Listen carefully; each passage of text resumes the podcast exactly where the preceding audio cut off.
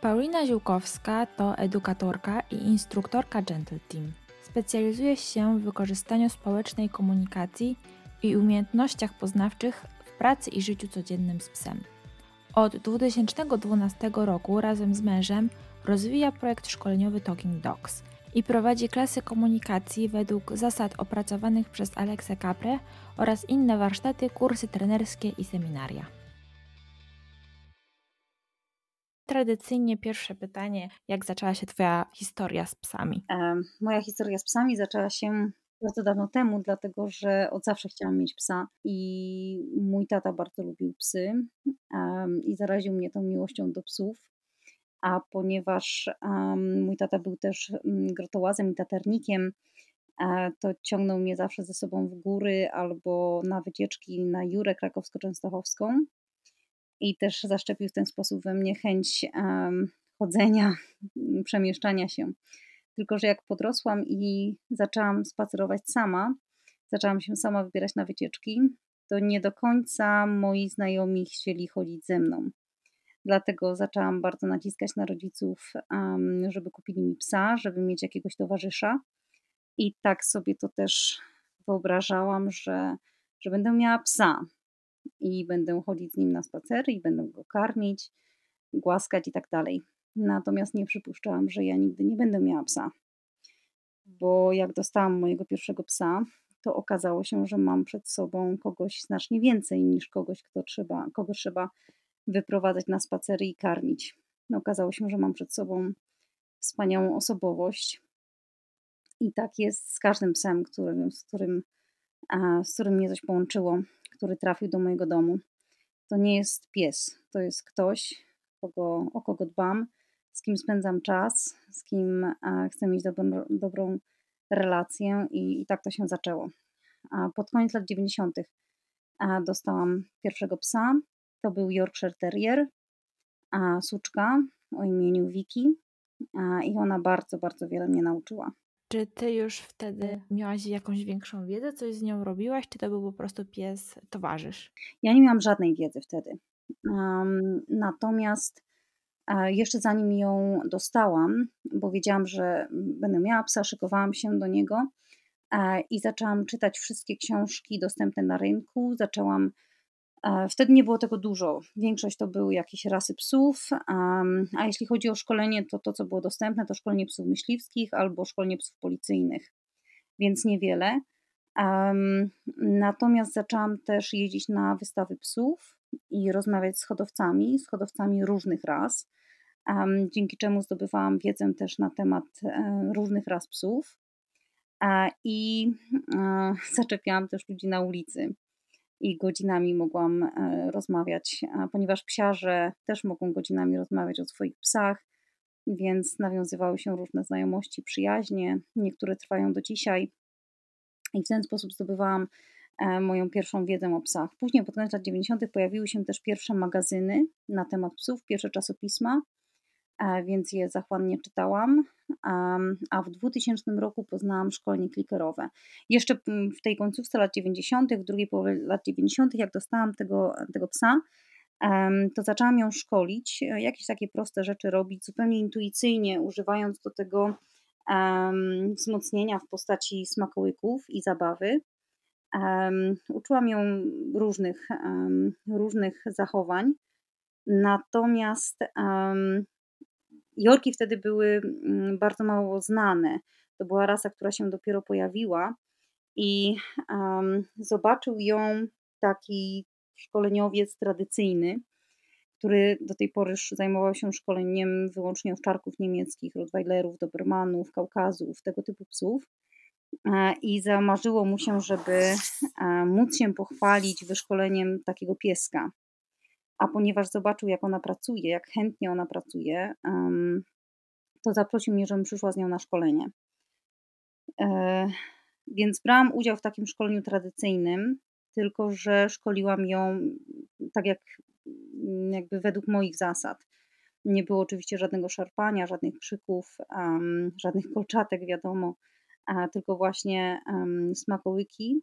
Także mam, mam doświadczenie, jeśli chodzi o to szkolenie tradycyjne, wiem jak ono wygląda, Ona skończyła je z, oczywiście z, z, fantastycznym wynikiem, bo w zasadzie to mogła je ukończyć już w momencie, kiedy je rozpoczynała, bo już to wszystko, co tam było, znała.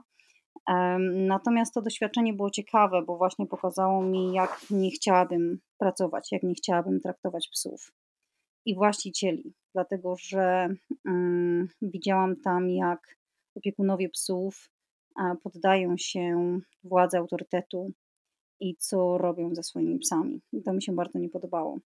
A w 2000 roku poznałam kliker i szkolnik klikerowy. Byłam na liście klikerowej dzięki moim znajomym.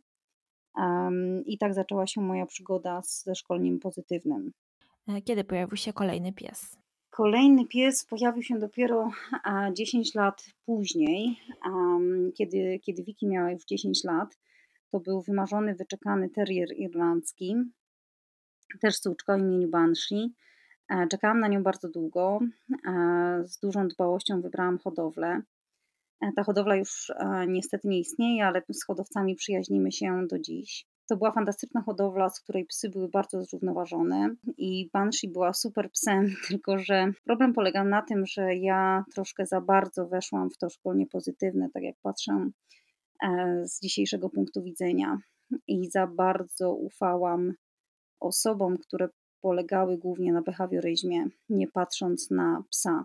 Czyli nie, nie, z drugim psem nie postępowałam już intuicyjnie, tylko polegałam na książkach, które przeczytałam, bo oczywiście wtedy już znacznie więcej literatury było dostępnej i właśnie na autorytetach, które, które wtedy miałam e, ze szkolenia pozytywnego. I okazało się, że się zupełnie nie dogadywałyśmy.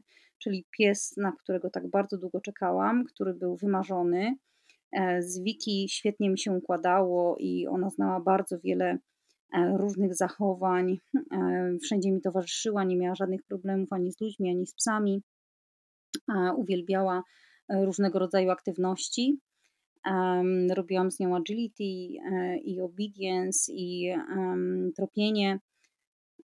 Przepraszam, uczyłam ją różnych sztuczek.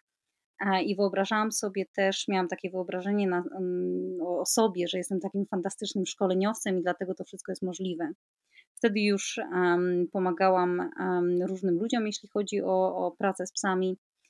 I kiedy Banshee właśnie do mnie trafiła, to okazało się, że to tak nie działa z tym terrierem.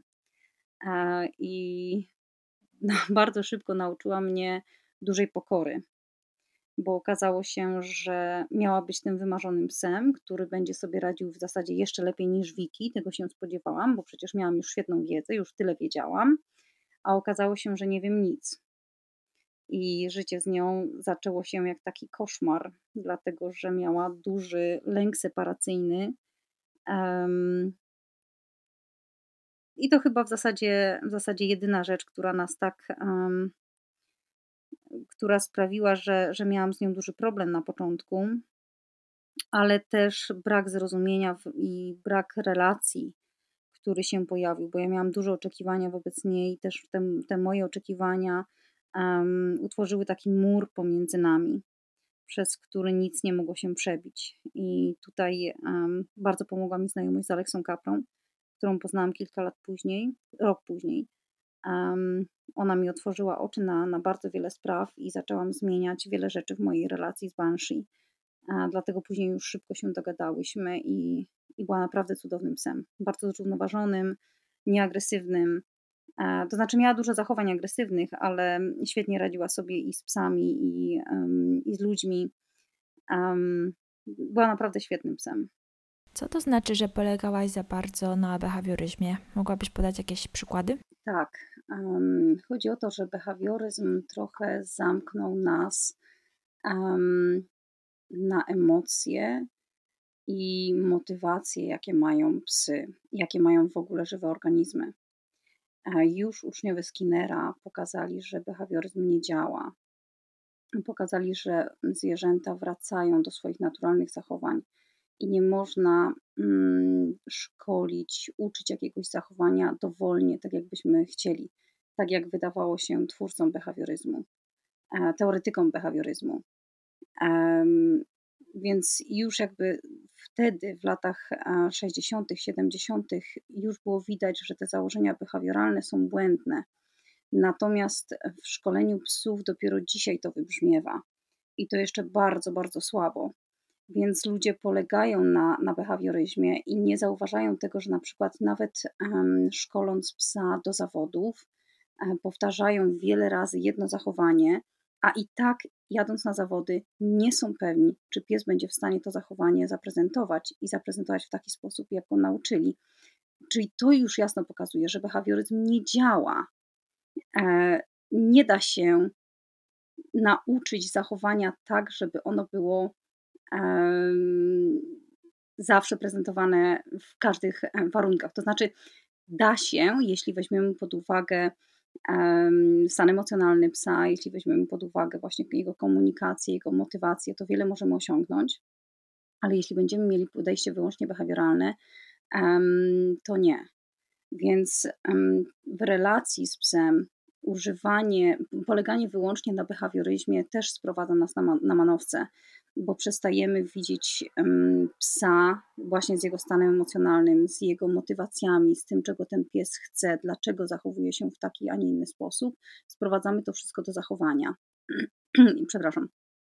I patrzymy wyłącznie na zachowanie, czyli w różnych grupach e, na Facebooku, gdzie ludzie wymieniają się radami, w jaki sposób pomóc um, przy takim, a nie innym zachowaniu, patrzą właśnie wyłącznie na zachowanie. Czyli co zrobić wtedy, kiedy pies, nie wiem, ciągnie na smyczy na przykład. I tutaj jest mnóstwo rad, w jaki sposób sobie poradzić z tym zachowaniem. Tymczasem ciągnięcie na smyczy nie jest zachowaniem. Ciągnięcie na smyczy jest skutkiem czegoś zachowanie, jeśli chodzi o, um, o, o chodzenie na smyczy, to jest po prostu poruszanie się naprzód. Natomiast z uwagi na to, że pies może mieć jakąś motywację, na przykład chce się jak najszybciej dostać do parku, bo cały dzień siedział w domu, e, albo widzi swojego drugiego właściciela i chce jak najszybciej do niego podejść i się z nim przywitać, e, zaczyna iść szybciej, a ponieważ my nie nadążamy, to pies nas zaczyna ciągnąć. To nie jest zachowanie samo w sobie. Pies nie wychodzi z domu z założeniem, że dzisiaj będę ciągnął na smyczy, a jutro nie będę ciągnął na smyczy. To tak nie działa. E, ciągnięcie na smyczy, to czy, czy pies będzie ciągnął, zależy od wielu różnych elementów. Natomiast samo w sobie nie jest zachowaniem. Zachowanie w tym wypadku to, tak jak powiedziałam, poruszanie się do przodu, a to, że pies ciągnie, wynika z tego, że mamy go na smyczy i nie nadążamy za nim. Więc stosowanie takich ćwiczeń jak zatrzymywanie się, jakieś karne jardy, czy um, tak zwane ćwiczenie drzewo, um, czy zmiana kierunków, cmokanie, um, no różne, przekierowywanie uwagi, różne rzeczy ludzie robią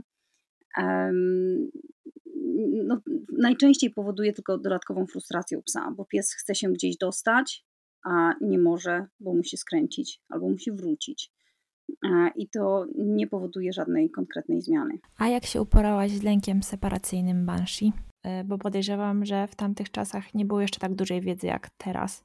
Nie było, natomiast e, tak jak powiedziałam, Wtedy e, dość dużo wiedziałam już na temat e, szkolenia pozytywnego i behawioryzmu, tym bardziej, że byłam, e, skończyłam już wtedy studia i pracowałam jako anglistka na uczelni, więc język nie stanowił bariery, a większość dobrych materiałów jest dostępna po języku angielskim. Więc sięgałam po te materiały i ją po prostu odwrażliwiałam.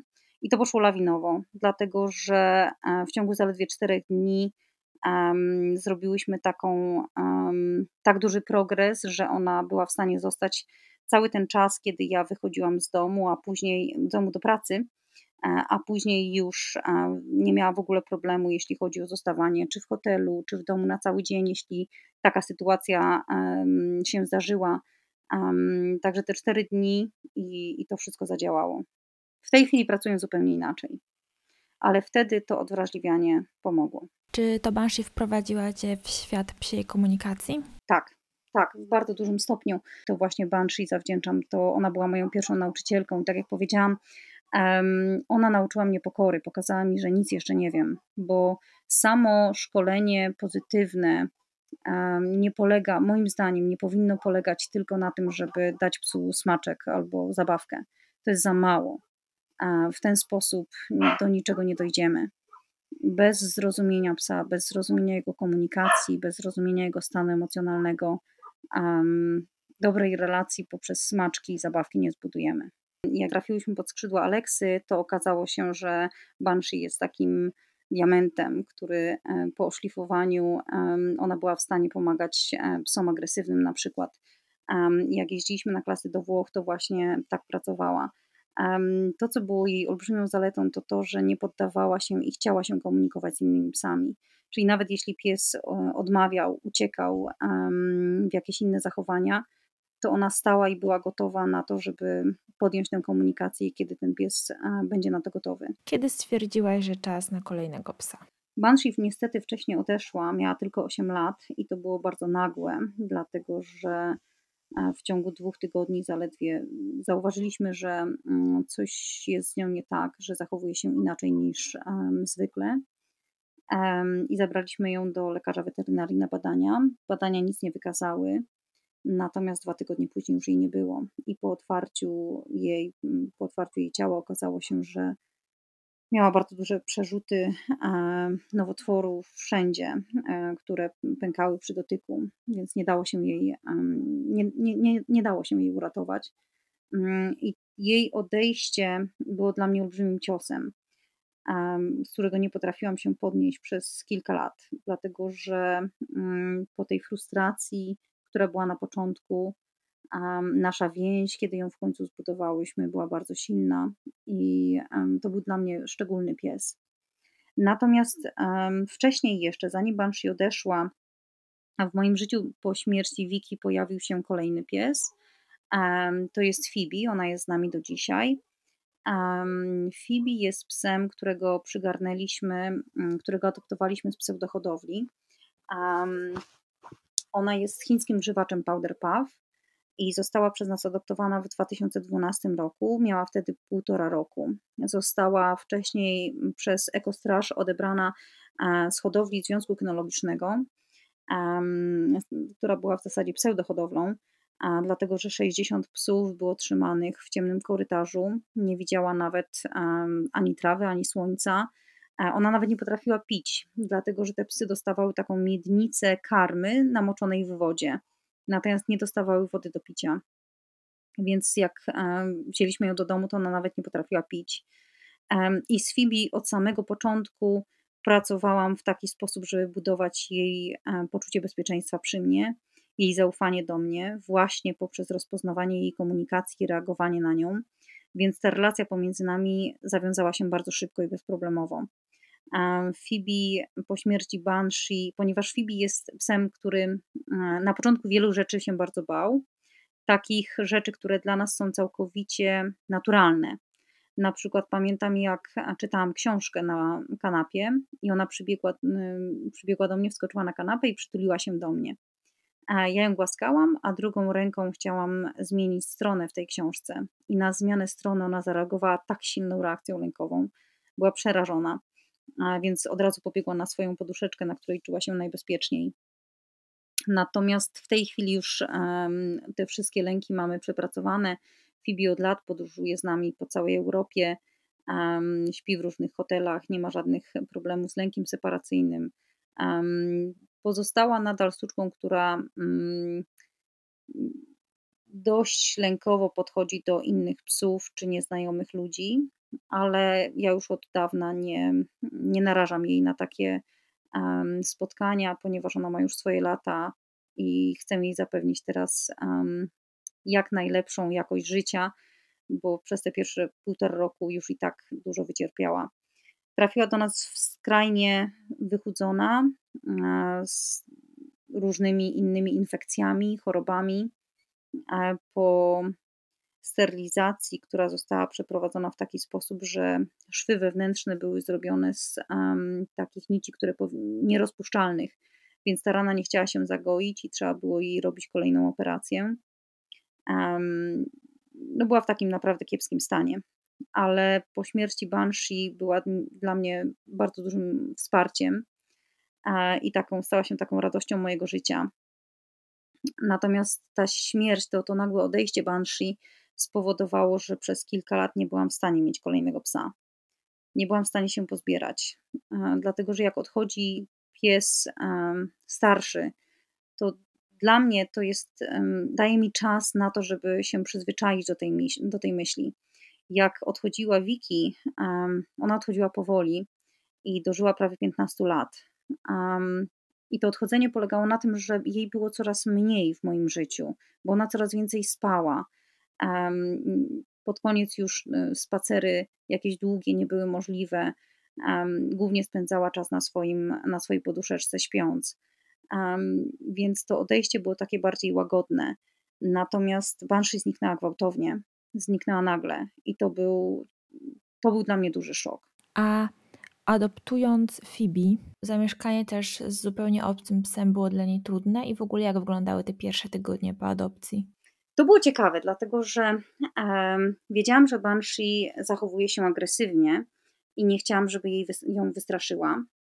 A ponieważ wtedy, kiedy e, adoptowaliśmy Banshee, e, adoptowaliśmy, przepraszam, Phoebe, akurat w Polsce była Alexa Capra. I um, pokazałam jej Phoebe uh, i zapytałam ją, w jaki sposób mogłabym wprowadzić ją do domu, żeby Banshee jej nie wystraszyła, żeby ta relacja pomiędzy nimi dobrze się ułożyła. I Alexa mi wszystko wytłumaczyła, uh, po czym następnego dnia odwiozłam ją na lotnisko i jak wracałam do domu, uh, to tak sobie myślałam, że ja nie jestem w stanie tego zrobić tak, jakby to zrobiła Alexa, bo ja po prostu nie jestem Alexą. Więc pomimo jej szczerych chęci, pomimo super rad, ja nie byłabym w stanie tego zrobić w ten sposób. Um, I dlatego zdecydowałam się na zupełnie inne rozwiązanie. Alexa sugerowała, żebym skoncentrowała się na Phoebe, a Banshee e, na początku nieco odsunęła od siebie, żeby nawiązać więź z Phoebe i później pracować nad e, więzią z Banshee. Ja zrobiłam odwrotnie. E, to znaczy poświęcałam jeszcze więcej czasu Banshee, a Phoebe na początku bardzo, ponieważ ona i tak jej stan fizyczny nie pozwalał na, na jakieś aktywności, to jej dałam czas na to, żeby doszła do siebie fizycznie. Mm, I oczywiście byłam przy niej, ale nie, niezbyt aktywnie. I rozdzielałam je na początku w domu też. Dopiero jak Phoebe po kilku miesiącach doszła do siebie fizycznie, mm, dopiero wtedy zaczęłam je zabierać razem na spacery i było widać, że one bardzo do siebie pasują. One się świetnie razem bawiły. Do tej pory mam filmy, jak one razem e, szaleją, jak biegają razem, jak się razem gonią, ale też jak szaleją na łóżku, jak się podgryzają. Myślę, że decyzja o adopcji Phoebe była jedną z najlepszych w moim życiu. Również dla Banshee. Myślę, że Banshee się bardzo ucieszyła, że dostała takiego kompana. To co jeszcze sprawiało Fibi najwięcej trudności? Czy dużo miała takich strachów jak to przerzucanie kartki? E, tak, ona na lękiem reagowała na wszystko, co się działo w domu. Na każdy dźwięk, na każdy ruch, na, nawet na to, jak spojrzałam na nią, jak wychodziła ze sypialni, bo w sypialni miała tę swoją podusię, na której czuła się bezpiecznie i kiedy wychodziła z sypialni na rekonesans, odważyła się, żeby wyjść i na przykład przychodziła do mnie do kuchni, kiedy szykowałam jakieś jedzenie, e, to wystarczyło, że spojrzałam na nią, a ona w panice od razu uciekała z powrotem na tę podusie. Więc dałam, dawałam jej czas, nie zmuszałam jej do kontaktu um, i w, w miarę jak ona się oswajała z nami, a my z nią, to ta relacja była coraz, coraz lepsza. Też myślę, że to, co bardzo jej pomogło, to szkolenie, bo jak doszła do siebie fizycznie, to zaczęłam ją szkolić, uczyć ją różnych zachowań. Okazała się bardzo inteligentnym psem i psem, któremu sprawiało to do tej pory, sprawia to dużą radość. A, więc myślę, że to jej bardzo pomogło oswoić się e, z różnymi dźwiękami, z różnymi przedmiotami, dlatego że uczyłam ją przeróżnych rzeczy, na przykład dotykania dzwonka, e, żeby ona sama mogła e, wprawić ten dzwonek w ruch i żeby on wydał dźwięk, żeby to, żeby to nie była ja, żeby to jej nie, nie wystraszyło. Więc takie proste rzeczy, które pomogły jej poradzić sobie z tym lękiem. Natomiast to, co zostało do tej pory, to tak jak powiedziałam, lęk przed nieznajomymi ludźmi i przed nieznajomymi psami, ale tak jak powiedziałam wcześniej, nie narażam jej już w tej chwili na, na takie kontakty. Tym bardziej, że mamy trzy inne psy, więc społecznie ona ma kontakt z psami. A jeśli chodzi o ludzi, to ma kontakt e, z gośćmi, którzy do nas przychodzą, z tymi, których zna dobrze i których się nie boi. Więc myślę, że jest na takim etapie życia, że to jej w zupełności wystarczy. Oprócz tego, jakby sama osobowość Fibi, bo te lęki wywodzą się z tego, że e, ona nie widziała niczego w czasie tego e, pobytu w tej, w tej pseudohodowli. Natomiast jej osobowość to taki piesek bardzo ciekawski. I myślę, że ta ciekawość, e, którą ona ma w sobie, i też taka radość życia, e, bo ona jest bardzo radosnym pieskiem, e, sprawiły, że ona sobie dosyć szybko poradziła z różnymi lękami. I dzięki temu te nasze wspólne podróże były, całkow- były możliwe. Pamiętam na przykład taką sytuację, jak jechaliśmy po naszego kolejnego psa do Portugalii i zatrzymaliśmy się gdzieś na, na południu Europy mm, na jakimś e, parkingu, żeby wyjść do toalety, chwilę się przewietrzyć. I oczywiście Fibi też e, wyszła na króciutki spacerek. To było już gdzieś e, w Hiszpanii, więc wszystko dookoła było wypalone słońcem. I poszłam z nią na taki skrawek trawnika gdzieś na, na końcu tego olbrzymiego parkingu. I tam e, nieopodal stały takie wielkie maszyny rolnicze. A Fibi chodzi głównie bez smyczy, ponieważ jest e, bardzo responsywna, e, bardzo reaguje na każdy mój, każde moje słowo, każdy mój ruch, więc nie mam potrzeby, żeby ją jakoś szczególnie na smyczy prowadzić. Mm, tylko w sytuacjach, kiedy jest to niezbędne dla zachowania jej bezpieczeństwa, wtedy zapinam jej smycz. I wtedy była luzem. Um, I jak wracał, wracaliśmy do samochodu, to mój mąż, ona zaczęła się oddalać w kierunku tych maszyn. I mój mąż powiedział: Zawołaj ją i weź ją na smycz, bo e, zobacz, że gdzieś biegnie. Ja powiedziałam, że nie trzeba. Ona idzie sprawdzić te maszyny rolnicze, bo jest po prostu ciekawa. I ona faktycznie pobiegła. E, ja poszłam tam razem z nią. Ona sobie dokładnie obwąchała te wszystkie olbrzymie e, traktory, które były tam zaparkowane po czym stwierdziła, że okej, okay, ciekawość zaspokojona, możemy wracać do samochodu. E, więc to pokazuje, że ona jest bardzo otwartym psem na, na nowości i takim ciekawskim, który jak zobaczy coś nowego, to chce się z tym zapoznać, chce zobaczyć, co to jest. Nie było w niej wtedy cienia lęku. Ona pewnie siebie podeszła do, mm, radośnie podbiegła do tych maszyn, obwąchała je um, i później bez problemu wróciłyśmy do samochodu. Czy tobie zdarza się konsultować psy z pseudohodowli, czy uważasz, że ten problem się trochę zmniejszył? Zdarza mi się. Um, zdarza mi się w ogóle konsultować psy lękliwe. Nawet teraz w ubiegły weekend mieliśmy psa um, rasy um, bardzo malutkiej, bardzo malutkiego wzrostu i ten piesek się bardzo bał. A niestety właścicielce ktoś powiedział, jakiś szkoleniowiec, jakiś autorytet, że ten pies atakuje inne psy, bo, dlatego że ma duże ego i chce im pokazać, um, jaki to on jest ważny. Tak to zostało wytłumaczone. Nie ma czegoś takiego.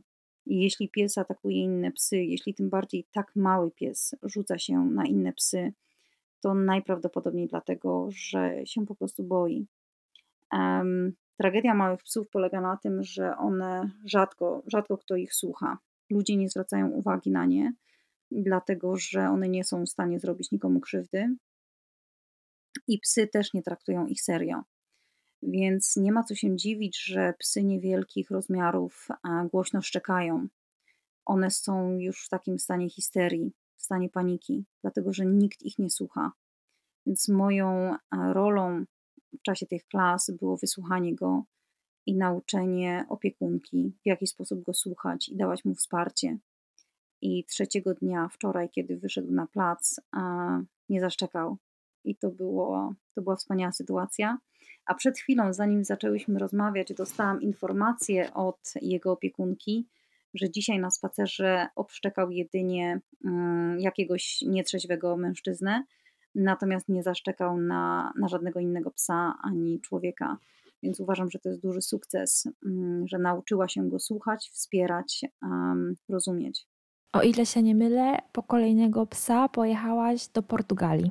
Tak, to jest też dosyć długa historia, dlatego że um, portugalski pies dowodny pojawił się, taki pomysł, żeby mieć portugalskiego psa dowodnego pojawił się, kiedy poznałam mojego przyszłego męża. Um, dlatego, że Wojtek zapytał mnie, kiedy się poznaliśmy, no a jaką rasę mnie byś poleciła? I zapytałam go, co lubi robić, żeby móc za, z, mm, zaproponować mu jakąś rasę. I on powiedział, że bardzo lubi żeglować, więc powiedziałam, że no to w takim razie tylko portugalski pies dowodny. I pierwszego Portugala, um, pierwsze Portugale zobaczyłam na żywo dopiero w 2006 roku na Światowej Wystawie Ras Psów um, w Poznaniu, która była organizowana w Poznaniu. Ja tam pracowałam jako tłumacz, a po wystawie oczywiście, po, po pracy oczywiście spacerowałam po, po wystawie właśnie razem z Wojtkiem i wtedy zobaczyliśmy pierwsze Portugale. One były z hodowli z Włoch, i nas zachwyciły. Były fantastyczne, świetnie się zachowywały, więc bardzo nam się spodobały z zachowania. Natomiast e, no nie mogliśmy sobie wtedy pozwolić na to, żeby mieć kolejnego psa, więc tylko tak sobie myśleliśmy, że kiedyś, kiedyś może Portugal w naszym życiu się pojawi. E, później w 2013 roku na YouTubie znalazłam nagranie e, Portugala z Włoch, który um, nurkował i pływał. I bardzo mi się też e, podobała ta suczka. Natomiast w 2017 roku poznałam właśnie tę suczkę, którą wcześniej widziałam na nagraniu na YouTubie. Poznałam na warsztatach u Aleksy, na klasach komunikacji e, we Włoszech, na które e, przynajmniej raz w roku do Włoch jeździmy. Nie mogłam uwierzyć, że, że los chciał, żebym poznała właśnie tę suczkę, a dodatkowo okazało się, że ona jest właśnie z tej samej hodowli, z której pochodziły te pierwsze Portugale, które widzieliśmy na wystawie w Poznaniu. I Izabela, do której e, należy Brecca, e, właśnie ta suczka, którą poznałam we Włoszech, e, poleciła nam hodowlę z Portugalii, hodowlę Casada Buba, w której hodowane są pracujące Portugale czyli nie jest to linia show, linia wystawowa, tylko Portugale pracujące. Oczywiście one też mają rodowód i są wystawiane i, i tak dalej, natomiast one pracują. Jak pojechaliśmy do Portugalii, to zobaczyliśmy w jaki sposób pracują, bo teraz już rzadko pracują na kutrach, jeśli w ogóle. Natomiast co ciekawe, jest to jedyna rasa, przynajmniej jedyna o jakiej wiem, która po przejściu na emeryturę, kiedy pies już był za stary na to, żeby pracować, to opiekun dostawał na niego emeryturę. E, dostawał na niego, na jego utrzymanie pieniądze. Obecnie Portugale pracują jako psy e, ratownicze e, oraz takie, które wyławiają różne przedmioty z wody. Na kutrach pomagały wyciągać sieci, no i też jeśli cokolwiek wpadło do wody, to e, to, to wyciągały. Rodrigo, który e, hoduje mm, mm, psy w hodowli Casada Buba, mm, to jest jego hodowla, postarał się, żeby e, Portugale miały próby pracy w FCI i w ogóle bardzo, bardzo dba o rasę i ją kocham. Natomiast jest duża różnica w posiadaniu psa w Polsce a w Portugalii, powiedziałabym. Um, I duża różnica w tym, w jaki sposób zajmują się ludzie szczeniętami. Przynajmniej to, do czego ja jestem przyzwyczajona w Polsce, a to, w jaki sposób wyglądało to w Portugalii. Um, bo jak przyjechaliśmy na miejsce, to okazało się, że psy są, szczeniaki są w takim e, bunkrze w zasadzie betonowym Także żadnej socjalizacji, nic takiego. Natomiast to są psy o dobrej psychice, to są psy zrównoważone i Sintra nie ma żadnego problemu z jakimiś bodźcami w e, środowisku. Jest nieśmiała wobec ludzi, ale widać to dopiero wtedy, kiedy ktoś wyciągnie do niej rękę. Natomiast przebywanie w mieście, czy w ogóle w jakimkolwiek środowisku nie robi na niej wrażenia. Do tego stopnia, że śmieję się, że wychowałam sobie pieska do gondoli, bo w 2020 roku była z nami w Wenecji, bo to było po pierwszym lockdownie w czasie pandemii i kiedy można było już podróżować, pojechaliśmy po kolejnego psa e, do Włoch i Sintra nam towarzyszyła. Zrobiliśmy sobie też takie małe wakacje i odwiedziliśmy Wenecję bez tłumów turystów i inne miasta włoskie właśnie bez, bez turystów, co było dosyć niesamowitym przeżyciem. I Sintra wszędzie nam towarzyszyła, do tego stopnia, że właśnie też pływała z nami gondolą po Wenecji nie jest w ogóle, e, jest, jest takim bezproblemowym, idealnym pieskiem. Idealnym również, jeśli chodzi o szkolenie, e, bo daje z siebie 300%, jeśli nie więcej. Jest spełnienie moich marzeń. A szczeniaka wybierałaś sama, czy zdałaś się na hodowcę? Chciałam bardzo sama, ale niestety nie mogłam tam pojechać wcześniej, więc zdałam się na hodowcę. Wytłumaczyłam mu, czego oczekuję, jakie są moje oczekiwania ale nie sądzę, żeby, żeby zrozumiał, dlatego że właśnie to podejście jest nieco inne. Więc dostałam po prostu takiego szczeniaka, jakiego mi wybrał. Jak Phoebe przyjęła pojawienie się Sintry? W jaki w ogóle sposób wprowadzasz teraz nowe psy do domu? Phoebe jest bardzo społecznym psem i to bardzo pomogło. Czyli mm, pomimo tego, że ona zachowuje się agresywnie w stosunku do psa, którego widzi po raz pierwszy, e, to jakby kolejne, kolejne interakcje są już bardzo społeczne. E, I to nam bardzo pomogło. E, ona też tęskniła za jakimś psem w domu, bardzo tęskniła za Banshee, bardzo przeżyła jej też odejście. E, odejście jej dlatego, że mm, Banshee jej bardzo pomagała w różnych trudnych dla niej sytuacjach. Też była dla niej wsparciem i reagowała oczywiście szybciej niż ja, znacznie szybciej, dlatego że reakcje psów są błyskawiczne ja nigdy nie potrafiłabym zareagować równie szybko. Więc um, Phoebe również odczuła brak Banshee. Dlatego chciałam jej dać jakiegoś psiego towarzysza. I już prosto z Portugalii, kiedy odebraliśmy Sintrę, pojechaliśmy na klasy do Włoch, więc to ich zapoznanie się takie bliższe, no bo w samochodzie nie, nie za dużo dało się zrobić, um, ale to zapoznanie się bliższe miało miejsce właśnie w centrum szkoleniowym Aleksy, gdzie nocowaliśmy w Lagi. I tam je ze sobą zapoznawaliśmy, więc już drugiego dnia one się ze sobą bawiły, biegały razem. Fibiu jest psem, który uwielbia biegać, i Sintra też jest takim psem. Oczywiście, jako szczeniaczek nie była w stanie za nią nadążyć, ale bardzo dzielnie się starała.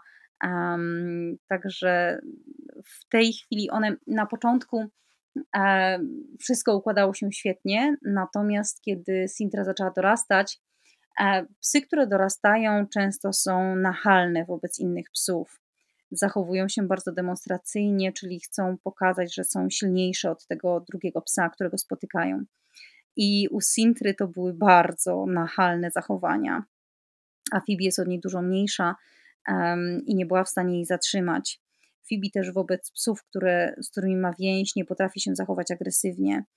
Um, więc zamiast upominać ciągle Sintrę, żeby zostawiła Phoebe w spokoju, postanowiłam je na um, kilka tygodni rozdzielić. Kilka tygodni czy nawet miesięcy.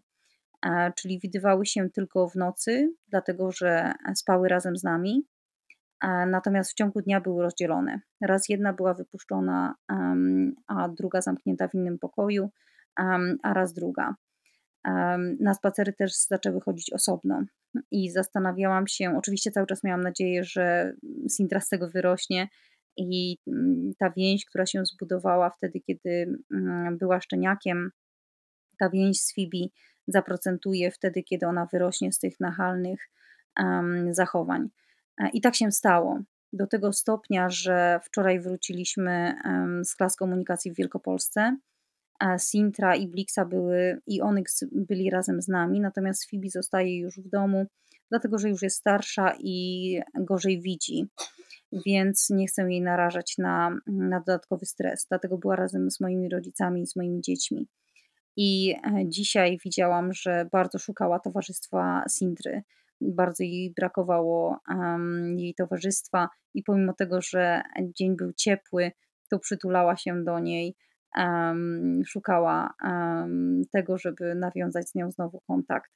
Mm, Sintra też, tak jak Banshee wcześniej, bardzo Fibi pomaga w trudnych sytuacjach, e, chroni ją, przed innymi psami, które pojawi, pojawią się gdzieś niespodziewanie na spacerze. Chroni ją przed e, ludźmi, którzy gdzieś w lesie na nas wyjdą, kiedy na spacerze jesteśmy. Bardzo się o nią troszczy. Także cieszę się, że mogłam dać Fibi taką relację z innym psem, jaką miała z Banshee. A coś zaskoczyło Cię w Sintrze? Nie wiem, nie miałam żadnych oczekiwań. Bałam się mieć jakiekolwiek oczekiwania. E, I nie chciałam też mieć jakichkolwiek oczekiwań, dlatego że mm, te oczekiwania, tak jak powiedziałam, w przypadku mojej relacji z Banshee tylko zbudowały między nami mur. Więc chciałam po prostu uszczęśliwić ją, być w stanie uszczęśliwić psa, który do mnie trafia. To jest dla mnie bardzo ważne, żeby pies, który ze mną mieszka, był szczęśliwy. I myślę, że jestem w stanie ją uszczęśliwić, że ona jest ze mną szczęśliwa. Ja jestem z nią szczęśliwa bardzo. E, jest tak, jak powiedziałam i tak jak zawsze podkreślam, e, ona jest dla mnie spełnieniem marzeń, jeśli chodzi o psa. Dla mnie jest psem idealnym. A postawiła przed tobą jakieś wyzwania? Nie, żadnych, żadnych wyzwań. Może to, co było e, dużym wyzwaniem, to jej poziom energii, dlatego że tak żartuję o niej, że jest takim dzikim dzikiem.